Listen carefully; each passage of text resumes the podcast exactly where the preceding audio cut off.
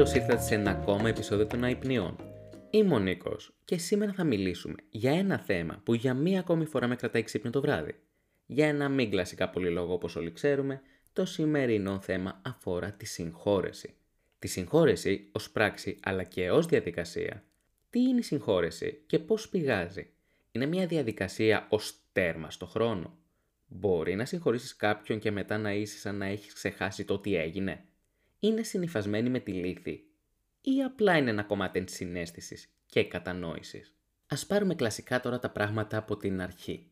Η συγχώρεση, με την ψυχολογική έννοια, είναι η σκόπιμη και εκούσια διαδικασία με την οποία κάποιος που αρχικά μπορεί να αισθάνεται θύμα, υφίσταται μια αλλαγή στα συναισθήματα και τη στάση του σχετικά με ένα συγκεκριμένο αδίκημα και ξεπερνά αρνητικά συναισθήματα όπως η μνησικακία και η επιθυμία για εκδίκηση, όσο δικαιολογημένη και να είναι αυτή. Οι θεωρητικοί διαφέρουν ωστόσο ως προς το βαθμό στον οποίο πιστεύουν ότι η συγχώρεση συνεπάγεται επίσης την αντικατάσταση των αρνητικών συναισθημάτων με θετικές στάσεις, δηλαδή μια αυξημένη ικανότητα να ευχηθούμε στον παραβάτη το καλό. Σε ψυχολογικό επίπεδο τώρα, η συγχώρεση διαφέρει από την απλή συγχώρεση, δηλαδή να θεωρήσουμε μια πράξη ως επιβλαβή, η οποία όμως πρέπει να συγχωρεθεί ή να παραβλεφθεί για ορισμένους λόγους φιλανθρωπίας, ή τη συγχώρεση η οποία απαλλάσσει απλώς τον παραβάτη από την ευθύνη για μία πράξη ή τη λύθη, δηλαδή να προσπαθήσουμε με κάποιο τρόπο να αφαιρέσουμε από το συνειδητό μας μυαλό τη μνήμη μιας δεδομένης προσβολής. Σε ορισμένες σχολές σκέψης τώρα περιλαμβάνει μια προσωπική και θελοντική προσπάθεια αυτομετασχηματισμού του δικού μας μίσους στις σχέσεις μας με τον άλλον, έτσι ώστε ο ίδιος ο εαυτός μας να επανέλθει στην ειρήνη και ιδανικά σε αυτό που ο ψυχολόγος Καρλ Ρότζερς έχει αναφέρει ως ανεφόρον θετική εκτίμηση προς τον άλλον. Α, αυτός πάνω κάτω τώρα είναι ο γενικός ορισμός της συγχώρεσης. Τώρα θα πάμε όμως κλασικά εικονογραφημένα στην προσωπική μου άποψη γύρω από τη συγχώρεση και αυτό είναι disclaimer.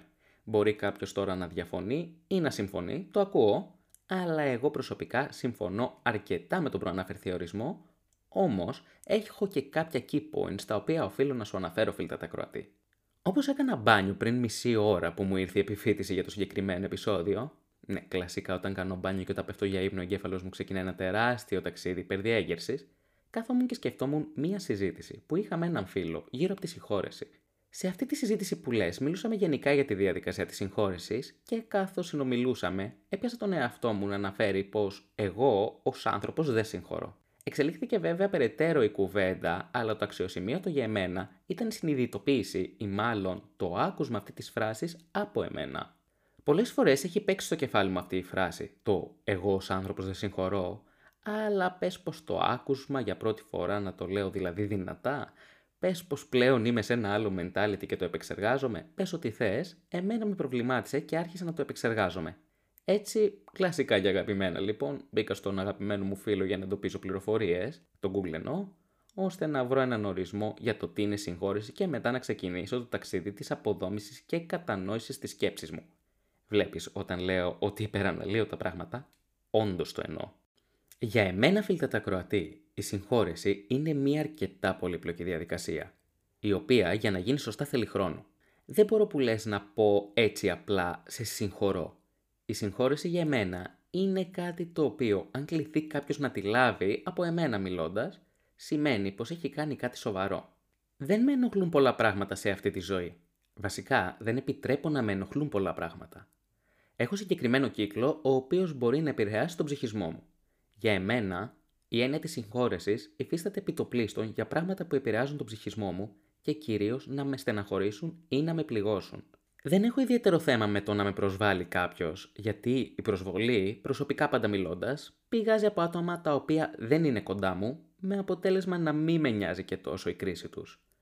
Αν τώρα για παράδειγμα η προσβολή πηγάζει από άτομο κοντινό μου, πιθανότατα θα στεναχωρηθώ. Με αποτέλεσμα θα χρειαστεί να μπω στη διαδικασία της συγχώρεσης. Το να μπει στη διαδικασία της συγχώρεσης μέχρι στο να φτάσεις στη συγχώρεση είναι δύο τελείως διαφορετικά πράγματα. Η διαδικασία της συγχώρεσης απαιτεί αρχικά την κατανόηση της συνθήκης και από τις δύο πλευρές. Η επεξεργασία καθώς και η αποδόμησή της. Απαιτεί μεγάλα ποσά ενσυναίσθησης ώστε και οι δύο πλευρές να πούν στη θέση του άλλου, να εντοπίσουν γιατί υπόθηκε αλλά και για ποιο λόγο ο άλλος ένιωσε έτσι και ενώ είναι μια συνεργατική ουσιαστικά διαδικασία, Ο καθένας έχει το δικό του μερίδιο και τελείως διαφορετικές δουλειές να κάνει. Ω άτομο το οποίο έστω έχει κληθεί να δώσει συγχώρεση, αναλόγως στο γεγονός, είναι και μία άλλη διαδικασία στην οποία εμπλέκονται και πολλά άλλα διαφορετικά συναισθήματα. Μπορεί να επικρατήσει το εγώ ή μία διαδικασία πένθους. Η συγχώρεση μοιάζει με τα τελευταία στάδια του πένθους, που είναι ουσιαστικά η αποδοχή καθώς και η παραδοχή. Μπορεί να υπάρξει μια υπαρξιακή ανασκόπηση μέσα σε όλο αυτό. Γενικά θεωρώ πως για να λειτουργήσει η διαδικασία της συγχώρεσης, χρειάζεται πολύ ανοιχτό μυαλό και κυρίως να σκέφτεσαι σε αρκετά σημεία έτσι λίγο σαν τον δικηγόρο του διαβόλου. Παλιότερα θεωρούσα ότι η συγχώρεση είναι συνυφασμένη με τη λύθη, δηλαδή το κοινό σε όλους περασμένα ξεχασμένα. Ως άνθρωπος φίλτε τα ακροατή, όχι απλά διαφωνώ με αυτή τη φράση, αλλά διαφωνώ όσο πιο κάθετα μπορώ. Πιθανότατα κάτι στη ζωή μου να είναι περασμένο, αλλά σε καμία περίπτωση ξεχασμένο. Πάντα θυμάμαι το τι έχει γίνει ή το πώς έχει φερθεί κάποιος, όχι όμως πάντα ως γεγονός, αλλά ως συνέστημα. Για παράδειγμα, εγώ δεν κρατάω μια λίστα με πράγματα που ο άλλος έχει κάνει λάθος, αλλά κρατάω μια λίστα συναισθημάτων, δηλαδή το πώς με έκανε να νιώσω κάτι τη δεδομένη χρονική στιγμή. Γι' αυτό είμαι και άνθρωπος ο οποίος προτιμά να λύνει τα πράγματα σε πρώτο χρόνο, διότι έτσι θεωρώ πηγάζει και η σωστή διαδικασία της συγχώρεσης. Προσωπικά, θεωρώ πως η συγχώρεση είναι ένας μεγάλος διάλογος ανάμεσα στους εμπλεκόμενους και η διαδικασία αυτή παίρνει καιρό. Θέλει πολύ ανοιχτό μυαλό, όπως είπα και πριν. Αλλά όσο και να διαφωνώ με τον όρο περασμένα ξεχασμένα, διαφωνώ επίσης και με το όλα καλά μετά τη συγχώρεση. Δεν το εννοώ με βάση συνέστημα κακίας, εννοώ το καλά δηλαδή να γίνουν όλα όπως πριν. Προσωπικά και πάλι θεωρώ πως το καλά δεν σημαίνει να γίνουν όλα όπως πριν. Αυτό δεν είναι εφικτό, απλά είναι ένα πλασίμπο των ανθρώπων να επιστρέφουν στις ίδιες ασφαλείς συνθήκες. Το καλά για μένα είναι να κλείσει το εκάστοτε κεφάλαιο με όχι αρνητικά συναισθήματα. Δεν σημαίνει πως πρέπει να είναι θετικά.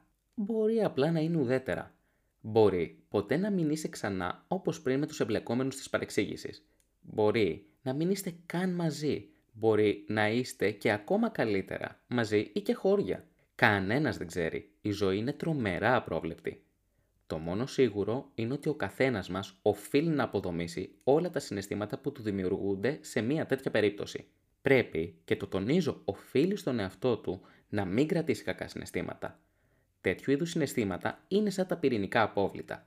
Μπορεί να τα έχεις καλά κρυμμένα και κλεισμένα κάπου, όμως κάποια στιγμή θα βγουν στάνταρ στην επιφάνεια όλα τα τοξικά υλικά που έχουν μέσα τους. Οφείλεις στον εαυτό σου όχι να κλείσεις το κεφάλαιο, να νιώσεις όλα τα συναισθήματα να τα δεις ως εξωτερικός παρατηρητής, να τα αποδομήσεις και στην καλύτερη να είσαι θετικός, αλλά στη χειρότερη να είσαι απλά ουδέτερος. Απαγορεύεται όμως προσωπικά θεωρώ να είσαι αρνητικός.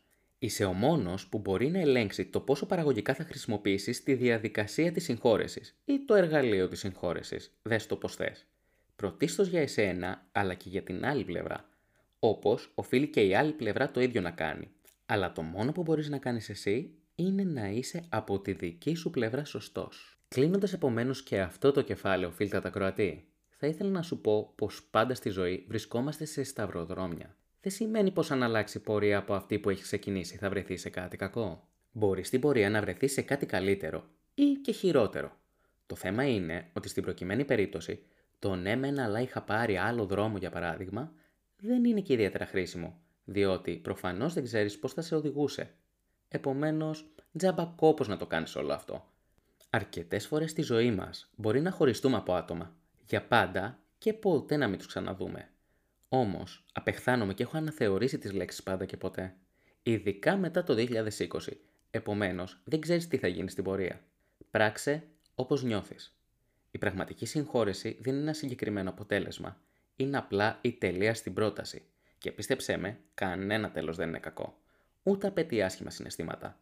Εξάλλου, μια ιστορία αποτελείται από πολλές προτάσεις, το οποίο έχει ως αποτέλεσμα και πολλές τελείες. Μην προκαταβάλλεσαι από τη λήξη μιας πρότασης. Προετοίμασε ένα δυνατό και στέρεο βήμα απλά για την επόμενη. Στο χέρι σου είναι έτσι κι αλλιώς. Αυτό ήταν και το σημερινό συγχωρεμένο επεισόδιο των αϊπνιών. Ελπίζω να σου άρεσε και κυρίως να σε προβλημάτισε παραγωγικά. Το συγκεκριμένο podcast θα το βρεις κυρίως στο Anchor που το φιλοξενεί, αλλά και στο Spotify, Apple Podcast, Google Podcast και σε οποιαδήποτε άλλη πλατφόρμα έχει podcast. Θα ήθελα να μου πεις τα σχόλιά σου, να μου στείλεις τις απόψεις σου, τα social μου θα τα βρεις έτσι κι αλλιώς στην περιγραφή. Αν σου άρεσε και κρίνεις ότι και άλλοι θα πρέπει να το ακούσουν, θα χαρώ πάρα πολύ να το κοινοποιήσεις ώστε να μεγαλώσει λίγο ακόμα η οικογένεια των αϊπνιών. Σε ευχαριστώ πάρα πολύ που είσαι εδώ και λούτε!